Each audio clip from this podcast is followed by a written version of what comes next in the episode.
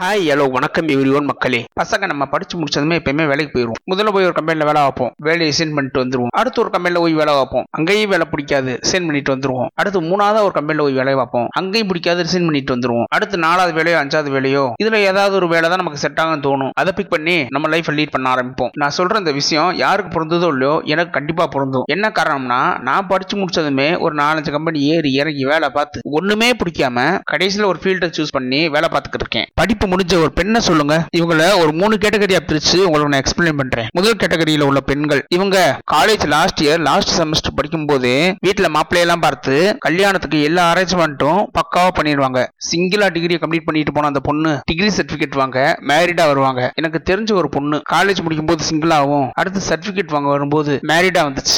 இதுலயே இன்னும் சில வீடுகள்ல 1 வருஷம் கழிச்சு பொண்ணை கட்டி கொடுக்கலாம், 2 வருஷம் கழிச்சு பொண்ணை கட்டி கொடுக்கலாம்னு வீட்லயே வச்சிருப்பாங்க. இவங்க முதல் கேட்டகரினா. அடுத்து இரண்டாவது கேட்டகரி, இவங்க செகண்ட் டிகிரியோ இல்ல வேற ஏதாவது படிக்கணும்னு ஆசை இருந்தாலும் குடும்ப சூழ்நிலையின் காரணமா வேலைக்கு போகக்கூடியவங்க, இவங்கள ஒரு கேட்டகரியா பிரிக்கலாம். அடுத்து மூன்றாவது கேட்டகரி. இந்த கேட்டகரி உள்ள பெண்கள் வீட்டுல இவங்களோட பேரண்ட்ஸ் படிச்சிருந்தாங்கன்னா அவங்களோட பிள்ளைகளை அவங்க எந்த ஸ்கூல்ல சேர்த்து விடுறாங்களோ அந்த ஸ்கூல்ல தான் படிக்கணும், 11th 12th என்ன குரூப் படிக்க சொல்றாங்களோ அதான் படிக்கணும், காலேஜ்லயும் என்ன கோர்ஸ் சொல்றாங்களோ அதை தான் படிக்கணும், மறுபடியும் கிடையாது. இல்லப்பா அவங்க பேரண்ட்ஸ் எல்லாம் படிக்கலனா அந்த பேரண்ட்ஸோட சொந்தக்காரங்க இருப்பாங்கல்ல யாராச்சும் படிச்சவங்க, அவங்க கிட்ட போய் பிள்ளைய என்ன படிக்க வைக்கலாம்னு கேட்பாங்க. அவருக்கு என்ன தெரியுமோ அதை அவங்க பேரண்ட்ஸ் கிட்ட சொல்லுவாங்க. பேரண்ட்ஸ் என்ன பண்ணுவாங்கன்னா, அவர் என்ன சொல்றாரோ, அதாவது அந்த சொந்தக்காரர் என்ன சொல்றாரோ அதுதான் சரின்ட்டு பிள்ளைகளை அவர் சொல்றதுலதான் சேர்த்து விடுவாங்க. ஒரு வழியா அந்த பொண்ணு படிச்சு முடிச்சதுமே இந்த மூணாவது கேட்டகரியில 2 டைப்ஸ் ஆஃப் பேரண்ட்ஸ் பத்தி சொல்லியிருப்பேன். அந்த பொண்ணு வீட்டுல வேலைக்கு போகணும் பர்மிஷன் கேட்டா அதுக்கும் அந்த பேரண்ட்ஸ் என்ன பண்ணுவாங்கன்னா, அந்த பெற்றோரோட பாதுகாப்பு வளையம் அதாங்க கம்ஃபர்ட் சோன், அதுக்குள்ள வர மாதிரி ஏதாவது ஒரு வேலையை பார்த்துக்கன்னு சொல்லுவாங்க. இல்லையா அந்த பேரண்ட்ஸ் யார் மூலமாவது வேலையை அரேஞ்ச் பண்ணி தந்துருவாங்க. அந்த வேலை அந்த பொண்ணுக்கு பிடிச்சிருக்கா இல்லையா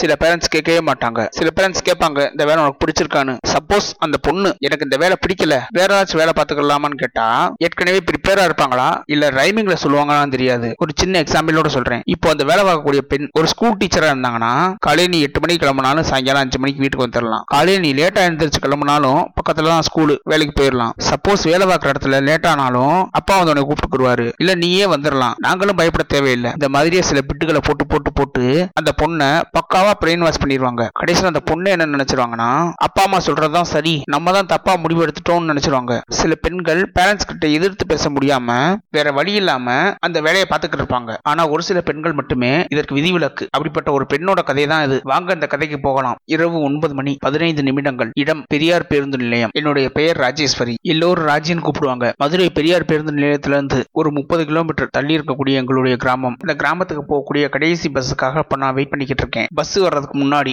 என்னை பற்றிய சில விஷயங்களை உங்ககிட்ட ஷேர் பண்ண நினைக்கிறேன். என்னுடைய பெயர் ராஜி. அப்பா மிலிட்டரி ஆபீசர், அம்மா ஹவுஸ் ஒய்ஃப். அம்மாவோட சொந்த அத்தை பையன் தான் அப்பா. என் கூட பிறந்தவங்க 2 பேர், அண்ணே அக்கா. இவங்க 2 பேருமே அப்பா என்ன சொன்னாரோ அவர் சொன்னதை கேட்டுக்கிட்டு, அவர் என்ன சொன்னாரோ அதவே படிச்சுட்டு, அவர் எந்த துறை சொல்றாரோ அந்த துறையில அவங்களுக்கு ஏத்த மாதிரி ஒரு வேலையை தேடிக்கிட்டு 2 பேருமே ஒரு பெட்டரான லைஃப் வாழ்ந்துகிட்டு இருக்காங்க. ஆனா நான் என்ன வாழ்க்கை வாழ்ந்துகிட்டு இருக்கேன். என்னுடைய 10th வகுப்புல 380 மார்க். நான் என்னை சுத்தி இருக்கவங்க பாராட்டினாங்க, ஐ மீன் சொந்தக்காரவங்க.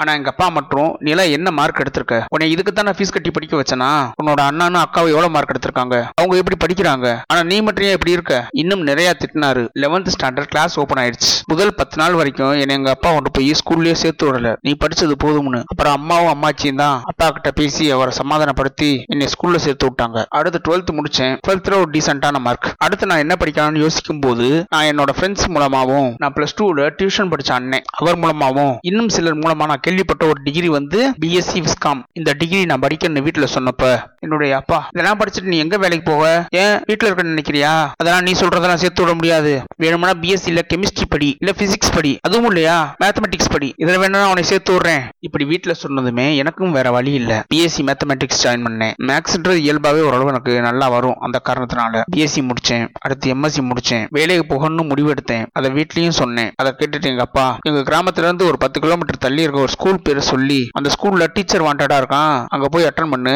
அங்க எனக்கு தெரிஞ்சவர் இருக்காரு, நான் பேசிடுறேனாரு. இதை கேட்ட செம்ம சாக்கு. இல்லப்பா நான் வேற ஆச்சு ட்ரை பண்ணிக்கிறேன், ஸ்கூல்ல போய் எனக்கு பாக்குறதுக்கு இஷ்டம் நின்னேன், ஓ இஷ்டத்துக்குலாம் நான் செய்ய முடியாது, இதுதான் வேலை, போய் அட்டெண்ட் பண்ணு, பாக்குற வேலை பிடிச்சா பாரு, இல்லைன்னா வீட்டுல இரு, வேற வேலைக்கு போக கூடாது. அது எப்படிப்பா அண்ணனையும் அக்காயும் மட்டும் வேலைக்கு அனுப்பிச்சு விட்டீங்க, ஏன் நான் போய் போகக்கூடாதா?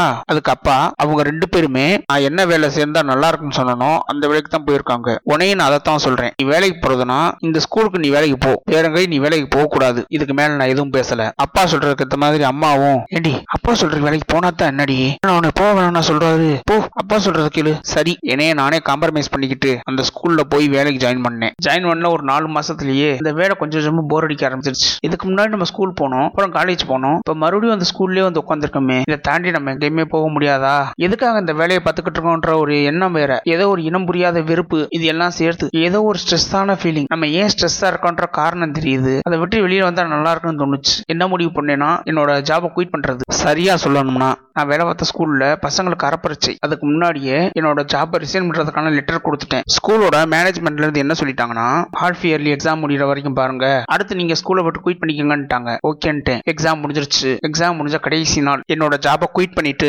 வீட்டுக்கு கிளம்பிட்டேன். அங்க வேலை பார்த்த ஒரு ஸ்டாஃப் அப்பாவுக்கு நல்ல பழக்கம். அவர் அப்பாவுக்கு போன் பண்ணி எல்லா விஷயத்தையும் சொல்லிட்டாரு. நான் வீட்டுக்குள்ள போய் நுழைஞ்சதுமே எனக்காகவே ரெடியா ஹால்ல வெயிட் பண்ணிக்கிட்டு இருந்தாரு. உள்ளுக்குள்ள போனதுமே, அம்மா வேலையை விட்டு அம்ல, யாருக்கு வேலையை விட்ட, ஏன் வேலையை விட்ட, அதுக்கு நான் எனக்கு இந்த வேலை பிடிக்கலப்பா அதான் விட்டுட்டேன். அப்பாவுக்கு செம்ம கோபம், சொல்லாம நான் வேலையை விட்டு வந்ததுக்கு. சண்டை வேற வீட்டுல. அன்னைக்கு தான் எனக்கு ஒரு கோபம், ஒரு ஆத்திரம், ஒரு விருப்பு எல்லாம் கலந்து அப்பாவை அவ்வளவு கத்து கத்துனேன். அப்பாவும் பதிலுக்கு, உன்னை நான் இதுக்கு தான் படிக்க வச்சனான்னு கேட்க, அந்த நேரத்துல வந்துச்சு பாருங்க ஒரு கோபம்.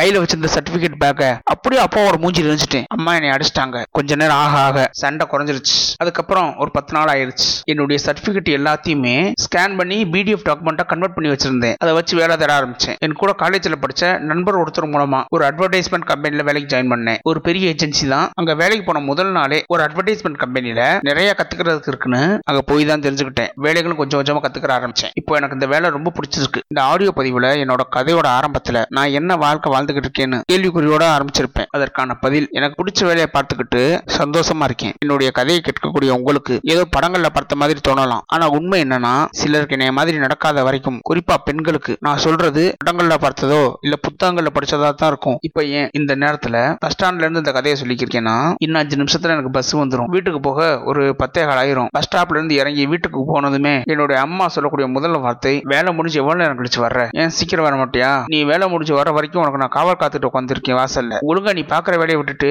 ஸ்கூலுக்கே வேலைக்கு போகலாம்ல, நீ போய் வேலை பார்க்குற இடத்துல கொடுக்கக்கூடிய சம்பளத்தை தானே இங்க ஸ்கூல்லையும் தரையா, எங்கேயே வேலைக்கு போவேன் தானே, ஏன் போட்டு இம்சை வருத்துற, இப்படி நான் வேலை முடிச்சு என்னைக்கெல்லாம் வீட்டுக்கு லேட்டா போறனோ அன்றைய தினம் எல்லாமே இந்த திட்டுகள் எனக்கு எக்ஸ்ட்ரா போனஸா கிடைக்கும். யார் என்ன சொன்னாலும் எனக்கு இந்த வேலை பிடிச்சிருக்கு, இதை தான் நான் பார்ப்பேன். இந்த ஆடியோ பதிவு கேட்டுக்கிட்டு உங்களுக்கு ஒரு சின்ன அட்வைஸா சொல்லிக்கிறேன். உங்களுக்கு ஒரு வேலை பிடிச்சிருக்குன்னா அதையே நீங்க பாருங்க. நம்மளை பெற்றவங்களுக்கும் நம்மளை சுத்தி இருக்கவங்களுக்கும் நமக்கு எது பிடிக்கும்னு வேணா சொல்லலாம். ஆனா நம்ம எந்த வேலை பார்த்தா சந்தோஷமா இருப்போம்னு நமக்கு மட்டும்தான் தெரியும். இந்த ஆடியோ பதிவு உங்களுக்கு பிடிச்சிருந்துச்சுன்னா விஜய் ஸ்டோரி பாட்காஸ்ட்டை ஃபாலோ பண்ணிக்கோங்க. லைக் பண்ணுங்க, ஷேர் பண்ணுங்க, கமெண்ட் பண்ணுங்க. நன்றி.